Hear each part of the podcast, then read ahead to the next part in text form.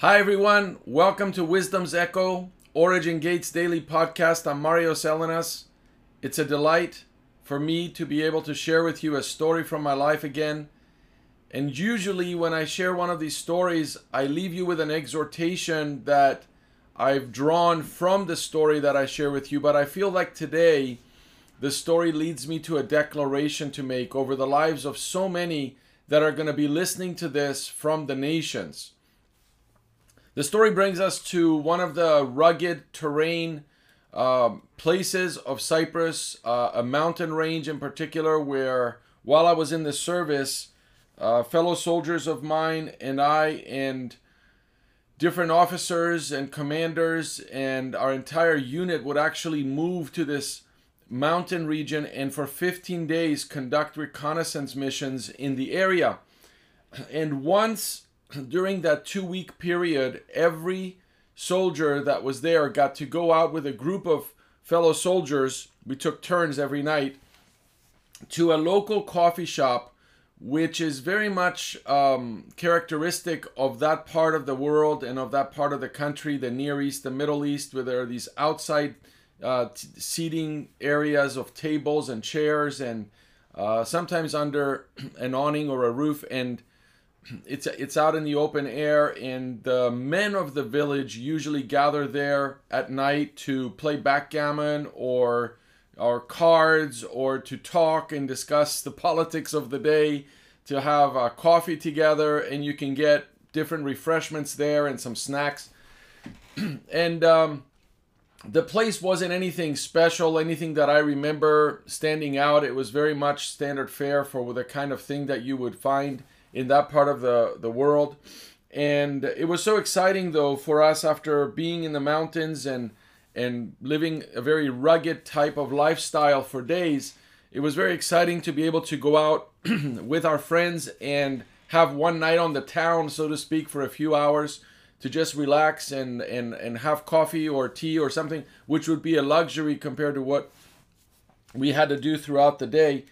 And um, I'm sharing with you something that happened the night that I went there.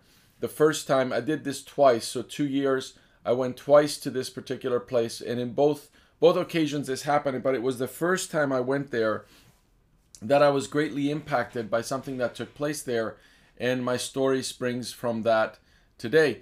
So when we when we arrived at this place and we sat down, there were there were a group of men conversing and, and playing backgammon and doing doing their thing. I don't remember exactly what they looked like or what they were saying or they you know they greeted us discreetly, not making a big fuss about us being there. They kind of nodded. Uh, one of them raised their hand, kind of thing. It wasn't it wasn't anything uh, extravagant, but they recognized us uh, because we always wear the, the the green beret when we're out in public, and um, you know our our uniform.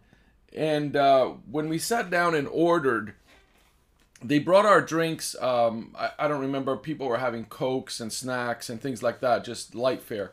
And uh, the man of the of the establishment, the the the permittee there, he said, uh, "Your everything you're having is already paid for." and he kind of looked in the direction of the table where the men had been sitting. and so we were really thankful and we we raised our hands and and waved to them and they just very very graciously acknowledged with some nods our our our, our thanks and we carried on. And then another wave of, of soldiers from our unit came uh, they were just kind of straggling in. So i was with a group of three or four guys and then a few more came. And as more groups were coming i started to notice that the men around that table were taking turns making eye contact with the owner and ever so slightly nodding in his direction to let him know that individual was responsible for the table that just seated or the individuals that just walked into the place and they were taking care of the bill for that particular um, group. And I, I want you to understand something I want to try to paint this picture. I had lived my whole life up until that point desiring to be a special forces warrior. I, I tell the story in different books I've written and different things I've done all over the world, speaking and, and teaching, and talked about passion and a desire to do something that was impossible. And running to the impossible was actually one of the titles of my book. And I told the story of how I got into the special forces because I really wasn't um, cut out for that type of training and that type of experience, but I had a passion that superseded my limitation. Right there, I just said something for you. I had a passion that exceeded and superseded my limitation, and the passion drove me uh, to the place where I was able to do the training and able to uh, get into that elite uh, group of soldiers. And so, in that moment, when I'm seated at the table with my comrades, so to speak, I am living my dream. I am living what I've always wanted to do since I was a boy of uh, nine years old, and I saw a special forces warrior on a on a on a raised um, uh, guard post uh, outside of a military base, a special forces base in Cyprus, while we were picnicking with my family. And when I saw that soldier there, I desired in that moment to be like him. And I lived that dream for about 10 years of my life. And now I am that guy. Now I am that soldier. And we were just given respect and honor by the men of that village. And in that moment, I saw the example through what these men did to treat us to what we were having to what I wanted to be for the rest of my life, which was a facilitator of blessing for others. I had lived with a dream to become um, a warrior, an elite soldier, to become part of a brotherhood that is very tight and very well trained and very disciplined and when I became that, I was positioned from that spot of my life to behold what I wanted to become. The Bible says that the steps of a good man or a righteous man are ordered of the Lord, and he delights in his way.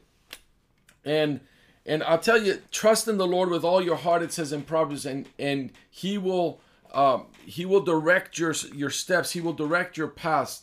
Do not lean on your own understanding. In all your ways acknowledge him and he will make your path straight. And and I tell you when when we are rightly aligned with with God, when we are walking in his ways, when we are in destiny pursuing what our passion drives us towards and what his backing is for us to accomplish, we are positioned to behold something that could change us and take us to the next level of significance and impact. I wasn't meant to be an elite soldier for the rest of my life. I was destined to be an elite soldier for that period of my life. But when I was seated at that table, while everybody was talking about the events of the day and laughing and having a good time, I had been impregnated with the inspiration to be like those men who very discreetly, without making a big noise, without drawing a lot of attention to themselves, were facilitating a good time for everyone else around them through their generosity and largeness of heart. And what inspired me the most was that it wasn't just one person doing this, but it was a group of men who were friends who had a pact among themselves who had who had an agreement who had an understanding that they would take turns treating the groups of soldiers that would be seated at that table. I found out the second time i went there the next year that they knew that special forces was training in that area at that time of the year and that group of men for years had undertaken the the privilege to them and the honor of treating the special forces to whatever they would have. Not one officer or soldier ever paid for anything in that restaurant because these men undertook that responsibility. And so here's a group of friends who are working together to show honor and respect to the armed forces of their country and doing it very discreetly. I just I remember the nod that that one man gave. And the other thing is I, I, I want to say this we have to be perceptive in an environment where we're seated to be able to capture the next thing for us to be able to capture the next wave of inspiration coming in our direction to to be able to grab that arrow of of of um of passion that is coming to strike our heart yet again to drive us to the next level that we're supposed to attain. And i tell you i have lived since that day with a passion and a desire to be uh, a benefactor, to be a facilitator, to be, I've said it in some settings, a full time giver, someone who, who has abundance and wealth and is able to bless the nations and to be able to facilitate for others not just what they need for survival, but actually to facilitate the environment in which they can grow and learn and advance to the next level. And the declaration that I felt to make off of that story is that many of you listening to this right now are well positioned by being driven by your passion to this moment and to this place of your life, whatever country you're in, whatever setting you're in, whatever professional environment you may find yourself in, or ministry environment, or whatever it may be, look around you and take inventory of what you see because I believe even now and in the days ahead, you will begin to see what you were destined to live for for the rest of your days. That what you are doing now was to be the catalyst for what you will doing in the future. What you will be doing in the future. And that all of what you've done to get to this moment is positioning you for what this moment is ushering you into. And I believe that God is ordering your steps because you've been found righteous before Him and He is directing your paths, and because you've trusted Him with your life and you've given yourself wholly to Him, He will show you the next thing you are to engage. It could be a slight nod, like that man's that night for me. It could be uh, an environment where there's so much going on in the room that it takes discernment and great perception and being able to catch things in the air, to be able to see and to perceive and to comprehend and understand what God has for you coming up. But I believe that your heart is ready and the soil has been tilled and, ha- and the ground is prepared for good seeds to be sown there. And so I remember finishing up today with you. I remember leaving that place a changed man. And I remember as we were walking back to our makeshift base uh, for those days, I remember talking to a good friend of mine. I'm still friends with him to this day. And our wives are friends, and we've continued this relationship since then. It's been more than 30 years now. And I remember talking to this friend of mine and saying, Did, did you see? Did you see this? And I and I described what I had seen and I and I told him what I had perceived in that moment when that man ever so slightly nodded and and my friend says, Yeah, I, I guess one of the guys was paying for everything, right? And I realized that my good friend, who was also very perceptive and very observant, he he caught what was happening, but I realized that it hadn't impacted him the same way it impacted me. And as I asked some of the other guys, some of them were absolutely oblivious. They're like, "Who paid? Did, did one of you guys pay?" Like we did.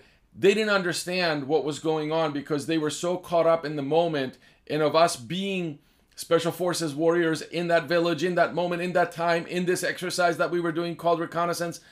And they couldn't escape that moment to capture something bigger than us that was taking place in that room. And and I remember, obviously, I don't speak this uh, against them, and I'm not saying they missed something that they should have caught. It wasn't for them to catch, maybe, but it was for me.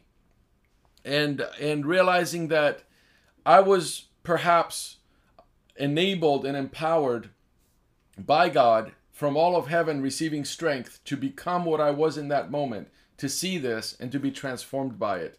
I've lived with the vision of being a facilitator and being a benefactor and being someone who makes way for others to have abundance and to grow into abundance since that day.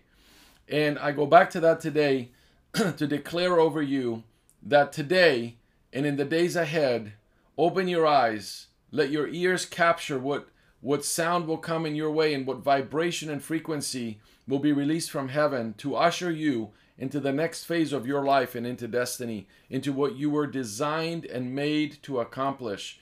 And the steps that you've taken so far have been ordered of the Lord to come to this point and to this moment to be launched into the deeper waters, into the greater things, and deeper into the heart of our God, who is so good and so faithful and loves us and shows us his ways. I bless you today in all the nations, the countries, the regions that you're listening to this from. And until we speak again, shalom.